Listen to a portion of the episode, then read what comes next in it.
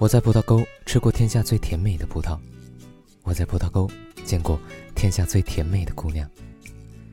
女主人叫她的女儿给我们搬椅子。当一位十七八岁的姑娘从房子里面走出来，我觉得整个世界都被她充满了。年轻的维族姑娘，她简直就是造物的恩宠。惊艳呢，有物啊。那是我平生第一次被美丽姑娘的姿色击倒。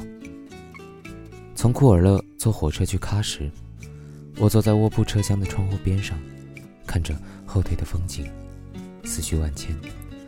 年轻的诗人孤独而且骄傲，所以没有发现卧铺车厢最上面还有一个女孩子。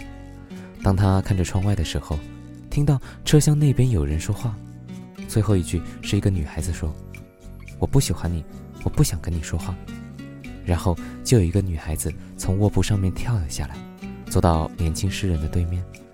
她先是看了一眼窗外，然后对年轻诗人说：“我喜欢你。”这个世界是如此不真实。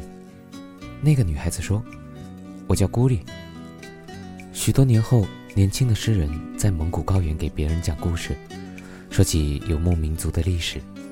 他就要说，姑娘们热烈而奔放，因为在古代，所有的相遇都不容易，有话就要抓紧时间，直截了当，要不然错过了就是一生。人生苦短，哪有时间跟你拖泥带水？